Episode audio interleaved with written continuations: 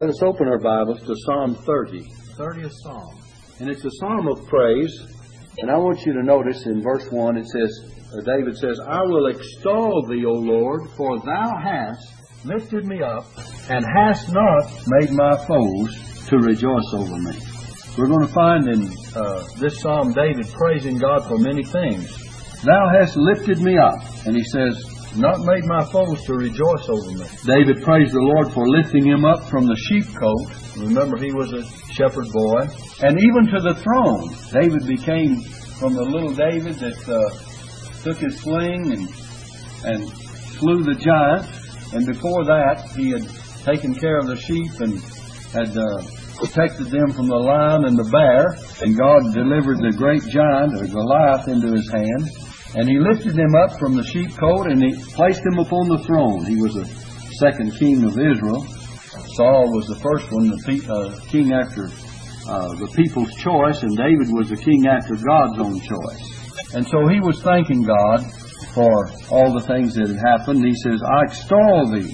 I will extol thee, O Lord, for thou hast lifted me up, and hast not made my foes to rejoice over me. Remember, David had many foes, many enemies, and his enemies would have destroyed him, and our enemies would have destroyed us but for the grace of God. The Bible tells us that we are kept by the power of God, and we can thank God for uh, taking care of us and keeping us from the harm of the enemies that would do us harm. And if you don't think you have enemies as a Christian, you're just mighty fool because if you walk and, and live for the Lord, there's going to be people that are not especially your dear friends.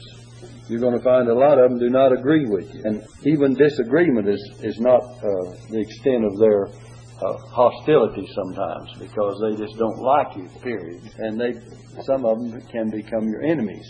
We don't uh, rejoice in having enemies, but we learn how to deal with them and leave them to God. And God has the one that He says, "Thou hast not hast not made my foes to rejoice over me." So He put it in God's hands. The ne- next thing in verse 2 I want you to notice, he says, O Lord my God, I cried unto thee, and thou hast healed me. Thou hast healed me. Jesus is our great physician. And David praised the Lord for the healing of his soul.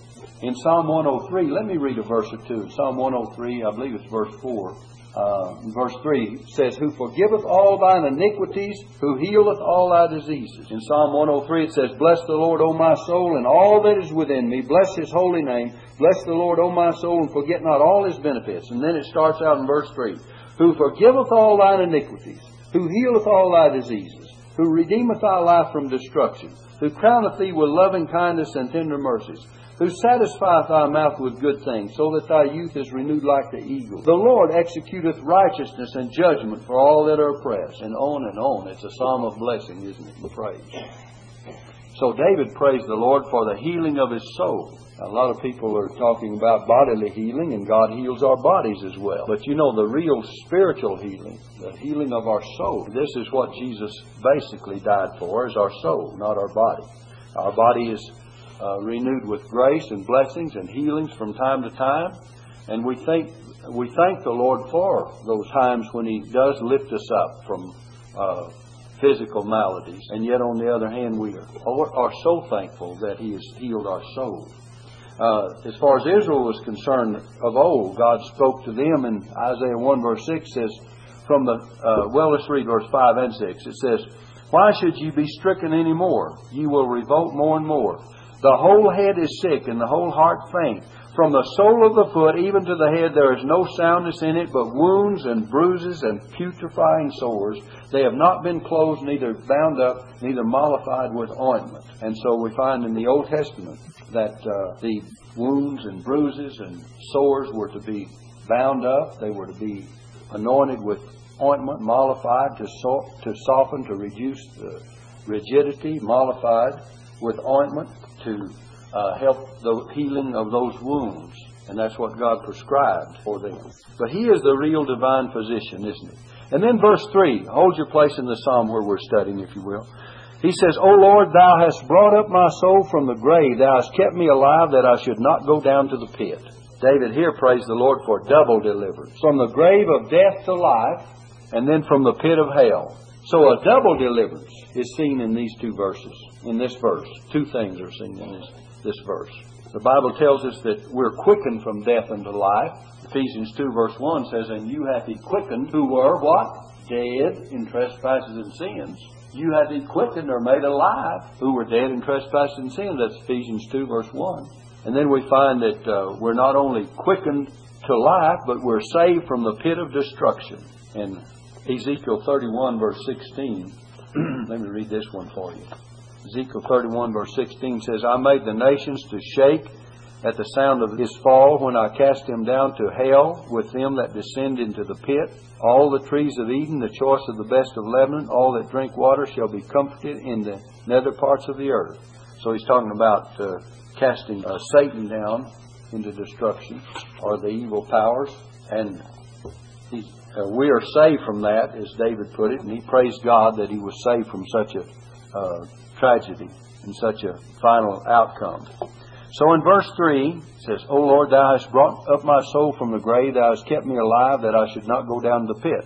Now, verse 4, he says, Sing unto the Lord, O you saints of his, and give thanks at the remembrance of his holiness. The saints of God. By the way, all that are children of God are saints of God, not some departed, uh, glorified beings in heaven. Now, we'll be saints in heaven too, but we're saints on earth. Saints are children of God. Uh, Paul wrote to the Corinthians, says, Unto the saints, to all that call upon the name of the Lord Jesus, not only here, but in every place. They're called the saints of God. David encouraged others to praise the Lord for his holy nature. If you look in verse 4, Sing unto the Lord, O you saints. So he's encouraging others and give thanks at the remembrance of his holiness. Certainly we should be encouraged to praise God for His holy nature. And then it says in verse uh, 5, For His anger endureth but a moment, in His favor is life. Weeping may endure for a night, but joy cometh in the morning. David praised God because of the short duration of His anger. And the joy of the morning. The Lord is slow to anger, and He's quick to show mercy. And He says uh, in this fifth verse, His anger endureth but a moment. Look at that. In His favor is life. Weeping may endure for a night, but he says, But joy cometh in the morning. Uh, this is a very wonderful verse of Scripture. A lot of times you'll find people over in the hospital, you'll be in, on a bed of sickness or have a surgery or whatever, and the night seems awful long, but in the morning it seems that things look better. I don't know why it is, but I've always had that experience when I've been in the hospital and had surgery. I've had several surgeries, several sicknesses, and the Lord has uh, lifted me up. Just before we came to church, I was real worn this after uh, after the morning service, and I took a little bit of nap, and uh, I was up and had my tie and suit on and ready to go, and had studied for uh, an hour or so. And my wife says, "I never did see anyone bounce back like you do." so I was ready to go, and uh, I thank the Lord that He gives us that strength and that grace and that that help when we're weak. So it says, "Joy cometh in the morning." Look at verse six. And in my prosperity, I said, I shall never be moved. Look at this. And he says, look at the next verse. He says, Lord, by thy favor thou hast made my mountain to stand strong. Thou didst hide thy face, and I was troubled. There are two things here. First, David praised the Lord for deliverance from carnal security. He realized that his security was carnal. Notice, and in my prosperity I said, I shall ne- never be moved. We better not say it in our prosperity because we may be moved. David said, In my prosperity I said, I shall never be moved. Then he says, Lord, by thy favor thou hast made my mountain to stand strong. It was by God's grace that he did stand. Thou didst hide thy face, and I, I, was troubled. So if it were not for God's grace, we would be in trouble, wouldn't we? So we're all prone to feel secure at times in ourselves, and that's not a very good thing for us, is it? Because our stability completely depends upon the Lord. And all the Lord has to do is hide His face and we're troubled. When He does that, we are in trouble. But we're prone to feel secure at times in ourselves. And this is a great mistake. In Revelation chapter 3 and verse uh, 17, there was a church, the last church, the one that Jesus denounced for their uh, so so-called self-security. In verse 17 he says, Because thou sayest, I am rich and increase with goods and have need of nothing, and knowest not that thou art wretched and miserable and poor and blind and naked.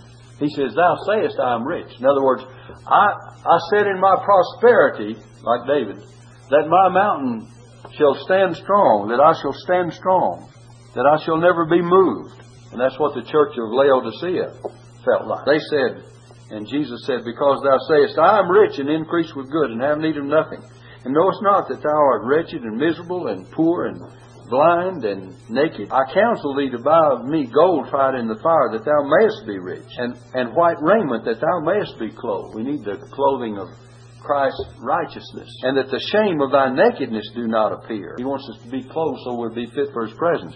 And anoint thine eyes with eye salve, that thou mayest see. He says, you think you can see, but you're blind. And anoint thine eyes with eye salve. This is typical of the uh, they had an ointment that was a, a roll of ointment that was used to anoint the eyes in those days to clear them up. And uh, we find that the anointing we need in a spiritual way is the Holy Spirit's anointing of our eyes that we may have the scales removed and be able to see. Remember, old Paul was struck, Saul of Tarsus was struck blind, and he had to have his eyes opened. He was physically blinded. And uh, the Bible tells us of people that are blinded because of unbelief. Remember, the Bible uh, tells us that. Uh, that the God of this world hath blinded, listen, hath blinded the eyes of them which believe not, lest the light of the glorious gospel of Christ, who is the image of God, should shine unto them. And as long as men are work, walking in unbelief, they're walking in blindness. Isn't that a sad thing? See people walking around this earth and with blinded eyes, you say, "Oh, they can see. They know where they're going. They may know where they're going physically, but they they don't they do not know where they're going spiritually because they're blinded by sin and by Satan. If a man cannot see that he's a sinner, if a man cannot see that Christ has provided the gospel of salvation and that faith in Him is the only way to be saved, and by His atoning blood He's blinded, he doesn't know where He's going. Isn't that a sad situation? And I believe it's just as definite as that. There's no middle ground to that. People go around that if they think that they're going to be saved by their good works, they're blind. If they think they're going to be saved by by uh, their own righteousness, they're blind. If they think that they're going to be saved just because they're people, human beings, and that they're all men are uh, children of God by nature, they're blinded. The Bible says we were by nature the children of wrath. And the Bible says, He that believeth not, the wrath of God abideth on him. So they're blinded as to spiritual truth. And the devil likes to keep people in that kind of an atmosphere. As long as they don't know, they'll walk through this world and they'll never know. And the devil likes to work on people that he can keep them blinded to, to spiritual things. How many people do you talk to? And when you start talking about they, their need of salvation, and the only way they can be saved is through Jesus who said, I am the way, the truth, and the life. And they think, well, you know, you people believe that down at church. And, you know, uh, I've heard you quote it from the Bible, but after all, I've got a better idea. You know, I'm going to try to do right, and I'm going to try to be right, and I've got my own plan of salvation. And that's what it is, their own plan. It's not God's plan. Because man could not devise a plan that would save. And God devised the most wonderful plan by sacrifice and the sacrifice of His only begotten Son and through His uh, blood shed on the cross. And He says, without the shedding of blood, there is no remission. There's no forgiveness. And so we cannot uh, go through this world and expect it that we know how to, to get along without God's guidance in the matter. Look at the next, uh, uh look at that verse again. It says, in verse 7 Lord, by thy favor thou hast made my mountain to stand strong. Thou didst hide thy face, and I was troubled. So our stability depends upon the Lord. Notice that. By thy favor. If it were not for God's favor, uh, we could not stand strong. Everything about our life uh, and our being, and especially our salvation and eternity, depends upon God. It says, Thou didst hide thy face, and I was troubled. If God just was, turns his face away, all he has to do is turn his face away. Look at Psalm 104, verse 29. Psalm 104 and verse 29. Notice what it says here. It says, Thou hidest thy face, they are troubled. Thou takest away their breath, they die, and return to their dust. Look, if God hides his face, thou hidest thy face, they are troubled. Thou takest away their breath, they die, and return to the dust, to their dust. In the book of Job, the Bible says if God would take away his spirit and his breath, all flesh would perish together and return to the dust. All flesh, even even man, all the flesh of all life, and then all of the, the soul life that we have. We have a, a spirit life too, as well as soul life, animal life, and all the animals would die, and all we would die. But it says God breathed into man uh, man's nostrils the breath of life, and man became a living soul. And he has a spirit. Animal has just animal life, soul life. But he says, all flesh, if God would take away his breath, God breathed out and, and created and give us, gave us life. If God would inhale, do you know, this shows us how fragile we are, doesn't it? All God would have to do was to take his breath back and everything would die. Take his breath away and there would be no life whatsoever. We talk about everything being sustained by God. The Bible tells us that he uh, is the maker of all things, and by him, speaking of Christ in Colossians chapter 1, and by him all things, listen, consist. The word means they're held together, held in place. By him all things are glued together, are held in their place. The sun and the moon and the stars and all the planets, everything in this great universe and in this galaxy and galaxy after galaxy that we know not of and have no indication as to what is out there. And yet we have the scientists and science and technology has reached out into outer space to about their limits. We don't know how far they can go, and I wouldn't predict how far they can go. But I will say this this about it: they'll never go so far as to fool the Lord, to put Him to, to shame. He knows what it's all about, and God made the earth for man to dwell upon. He said that. When we have to start living on the moon or on the planets, I believe we're getting out of what God intended for us. Some people say, well, preacher, that's pretty narrow minded. You know, they ought to be able to live up there and live in other places. Well, he said he made man to dwell upon the face of the earth. he determined the times before appointed and the bounds of their habitation. God determined that. That all men might seek after the Lord. You read that in the book of Acts. Paul's message, I believe it's on Mars Hill. He said, You put up an inscription to the unknown God. He says, Whom you ignorantly worship, him declare unto you He said, You worship a God that you've set up, but God that made all things and made of one blood all nations of men to dwell upon the, all the face of the earth. I said I was going to teach both these Psalms, but it doesn't look like I am, does it? Okay, we may get part of the other. one. I want you to notice in the eighth and ninth verse, we'll read those. It says, I cried unto the Lord, I cried to the Lord, to thee, O Lord, I'm sorry. I cried to thee, O Lord, and unto the Lord I made supplication. What profit is there in my blood when I go down to the pit? Shall the dust praise thee? Shall it declare thy truth? So he's talking about David praying to the Lord in time of trouble. He had, in the last part of verse 7, he says, Thou didst hide thy face, and I was troubled. And he says, I cried to thee, O Lord, and unto thee, and unto the Lord I made supplication. In Psalm 46 and verse 1, it says this God is our refuge and strength, a very present help in trouble. Who is the one that we're to turn to when there's trouble? We're to be turning to God, aren't we? That's the one we should turn to. David could not continue to praise God if he was allowed to go into the pit. His body would return to the dust, but it could not praise God. It shows us that while we have life and health and strength, now's the time to do our thanking and praising of the Lord for what He's done for us. We can't do it after we're gone. Now, when we die, we do depart to be with Christ, which is far better as Christians. But on the other hand, our dead body in the grave has no voice of praise. That's what David is referring to. He means that down there, after this life is over, there's no opportunity. Now we know that the Christian, when he dies, he goes to be with the Lord. And there will be a heavenly praise offered by all the redeemed. We find that in the book of Revelation. The prayer was to God's glory. Notice the last part of it. He says, "Unto uh, I cried to thee, O Lord, and unto the Lord I made supplication. What profit is there in my blood when I shall go down to the pit? Shall the dust praise thee? He knew that God was the one that is to be praised. Shall it declare thy truth? In verse 10 it says, Hear, O Lord, and have mercy upon me. Lord, be thou my helper. What's he saying here? David prayed for mercy and for help from the Lord. We have the same needs for mercy and for help. In Psalm 54, verse 4, it says, Behold, God is mine helper.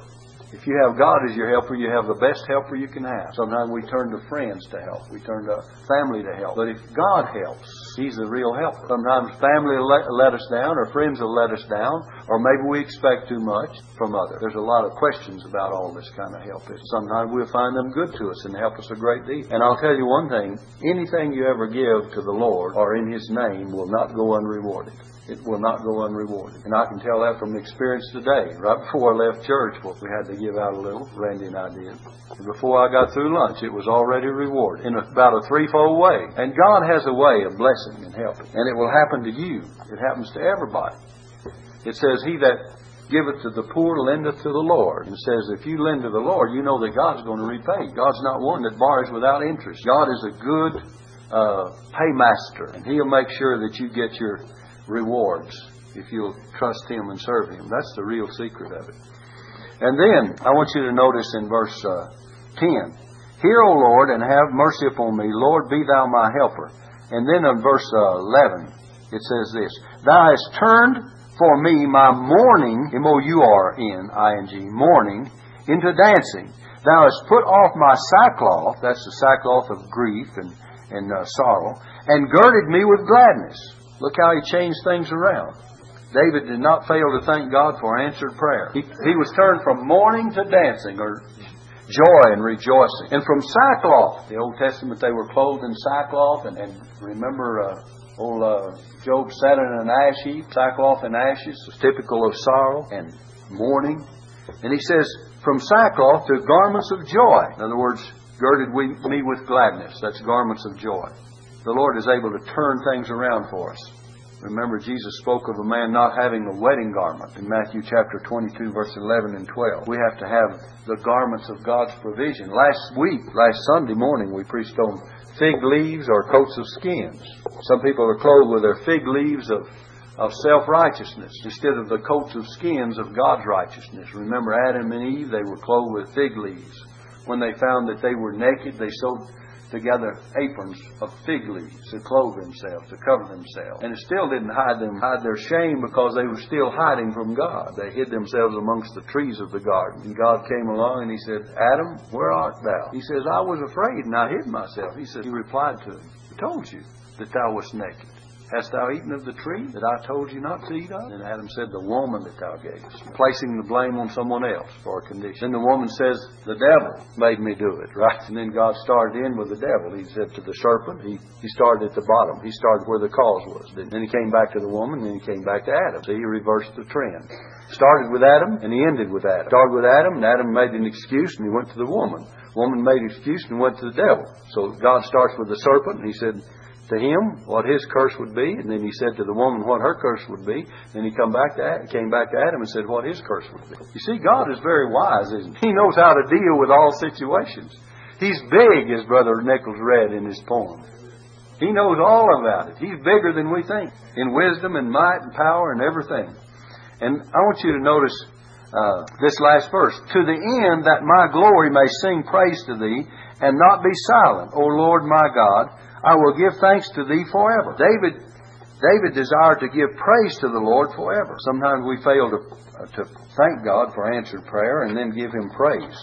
But he's due all of our praises. I want you to look in the next psalm. We won't get very far, but we'll pick up where we leave off in this psalm because it's a very lengthy psalm. This is a psalm of deliverance, Psalm 31. And uh, we find that David's confidence is in the Lord in verses 1 through 8. And it it's divided into five sections. Verses 1 through 8 is David's confidence in the Lord. Verses 9 through 13 is David's misery. Verses 14 through 18 is David's renew, David renews his prayer and his allegiance to the Lord. And verses 19 through 22, David prays God for the future blessings. And then verses 23 and 24, David admonishes others to love the Lord. You know, when we get a blessing, we ought to give it to someone else too, shouldn't we? And so uh, David's confidence in the Lord in, ver- in, verses 1 through 8. Let's notice this confidence. He says, In thee, O Lord, do I put my trust. The first thing is faith is the foundation of prayer. Faith is the foundation. He says, Trust. Let me never be ashamed. Deliver me in thy righteousness. So the very fir- first thing that David uh, wanted to do was to retain his honor as a man of God, and he turned to God, and he said he trusted God. He didn't want to be ashamed. He honored God. And he says, Deliver me in thy righteousness. The Bible says, Whosoever believeth on him shall not be ashamed. In Romans 10, verse 11. And then David wanted quick deliverance in verse 2. Bow down thine ear to me. Deliver me speedily, for thou art my strong rock for an house of defense to save me. He wanted quick deliverance, didn't he? Isn't that the kind most of us want? Deliver me speedily. Be thou my strong rock for an house of defense to save me. Have you ever noticed how uh, when we come to God, we want to present our prayer, but we don't have the patience to wait for the answer. David came to God and he says, Deliver me. I need deliverance, but I want it quick. Deliver me speedily. And he knew God was his rock, strong rock. He knew a house of defense. In verse 3 he says, For thou art my rock and my fortress, therefore for thy name's sake lead me and guide me. He prayed for God to lead him and to guide him. If God is like a, he says in another place, He's the rock of our salvation. And he prayed for leadership and guidance from the Lord. And he says, for thy name's sake. And God will do it all for his name's sake because he's, he joys in doing that. In verse 4 he says, Pull me out of the net that they have laid privily for me, for thou art my strength. Out of the net. Take me out of the traps that people have. Uh, take me out of Satan's snares as well. Out of the net that they have. Pull me out of the net that they have laid privily for me. In verse 5, he says, Into thy hand I commit my spirit. Thou hast redeemed me, O Lord God of truth. Here's a, uh, the precious possession of the ones uh, that belong to the Lord. We're redeemed, and we have uh, the Lord to commit our spirit unto. Remember, these are the words of Jesus Father, into thy hands I commit my spirit. In verse 6, he says, I have hated them that regard lying vanities, but I trust in the Lord. He shows that he hates lying vanities. How many of us hate lying vanities? In verse 7, it says, I will be glad and rejoice uh, in thy mercy, for thou hast considered my trouble. Thou hast known my soul in adversities. He thanked the Lord for considering him in time of trouble. And then in verse 8, for the liberty thou hast not shut me up into the hand of the enemy, thou hast set my feet in a large room. God gives you freedom. Have you ever thought about the fact that God not only delivers you, and He delivers you out of your troubles, but He gives you liberty as well. The Bible says, Stand fast therefore in the liberty wherewith Christ hath made us free, and be not entangled again with the yoke of bondage. We find that a lot of people uh, claim to have been delivered by the grace of God, and they're still entangled with a yoke of bondage. Of legalism. We have people laying a trip on them all the time saying, Well, now you got to do this and you got to do that. You don't got to do nothing. Pardon the English you have to you, you simply trust the grace of God and He extends His grace to you. And there's a lot of things we should do and we ought to do and we will do by the grace of God. But as far as making it a legal matter in order to be saved or in order to meet certain conditions, you, you just lay down rules and regulations. They just got so many rules. The legalists do. They have rules about wire rimmed glasses. They have rules about pants for uh, slacks that women wear, and they have uh, rules about all kinds of clothing and about people's hair and whether they ought to cut it or dye it or, or go other ways. And all these things. Well, there's certain things that are indicated in the Bible, but uh, they're a matter of custom. Many of them are. And some of the things are, are making legal rules and regulations that have to be considered in the light of all the Scripture, that people fail to study the whole thing and get the real answers. You know, you have to get the final answer from Scripture. Paul comes, says, I have concluded, you know. There's times that Paul comes to a conclusion that a man is saved by grace and not by the works of the law. He came to a conclusion. He says, I'm concluded, in spite of all this uh, stuff about uh, law and about legalism, he says, I've concluded that a man's saved by grace. And at some time, as Christians, you ought to come to some conclusions and convictions as to what you believe. And uh, I hope you're growing in that direction. And I believe that one way you grow in that direction is hearing the Bible preached and taught and reading it for yourself and studying it for yourself. The Bible says, Study to show thyself approved, a workman that needeth not to be ashamed, rightly dividing the word of truth. The more you study the Bible, the more you'll realize that uh, some of these things that people quibble over are not worth the time. I've heard people talk about modernistic ballpoint pens. You know, now, isn't that getting a little bit ridiculous? Remember, they used to use the old feather and the quill, and then later on, all kinds of, you know, things do advance as you go along life, and you might want to use a more modern one. But anyway, they, they make an issue out of things that do not matter. That do not matter. So we find that David, he said uh, in verse 8, has and hast not shut me up into the hand of the enemy. Thou hast set my feet in a large room. You've given me plenty of room. You've given me plenty of freedom. I'm not bound in. I'm not shut in. I'm not tied up. Then in verse 9 he says, Have mercy upon me, O Lord, for I am in trouble. Mine eye is consumed with grief, yea, my, my soul and my belly. For my life is spent with grief, verse 10, and my years with sighing. My strength faileth because of mine iniquity, and my bones are consumed. Here, David had grief of both body and soul. Sometimes our grief reaches deeper than just the outward and the physical. We have physical suffering. We have sicknesses. We have uh, our bodies racked, uh, racked with pain. And yet we have spiritual maladies too, do we not? So it's body and soul. In fact, that accounts for some of the things that happen in this life. Maybe some of the tragedy we just heard about today, where this man committed suicide. And, you know, we don't know why people do things like they do, but it's evidently a grief of, of more than body. And sometimes it's a combination of both, but we don't know. But the thing about it is, we need to to realize that people do have these kind of problems. David had grief of both soul and body. Now, verse 11 says, I was reproached among all mine enemies, but especially among my neighbors, and feared, uh, fear to mine acquaintance. They did, they that did see me without fled from me, deserted by his friends, and even his acquaintance. I was reproached among all mine enemies. You ever been deserted by friends? Remember, let me read a verse of Scripture for you in John chapter uh, 6 and verse uh, 66. It says, um, From that time, many of his disciples, this is the disciples of Jesus, went back and walked no more with him. Many of his disciples went back and walked no more with him. That's John chapter 6, verse 66. Then said Jesus unto the twelve, now, see, many of the disciples, these were all the followers, the multitudes of followers that he had, or the many that he had. And then he said to the twelve, Will ye also go away? Then Simon Peter answered him, Lord, to whom shall we go? Thou hast the words of eternal life. To whom shall we go? You know, if we were to go anywhere, where would we go? As Christians, as God's children, but the disciples, many of them walked no more with him. They turned away from him, turned away from him.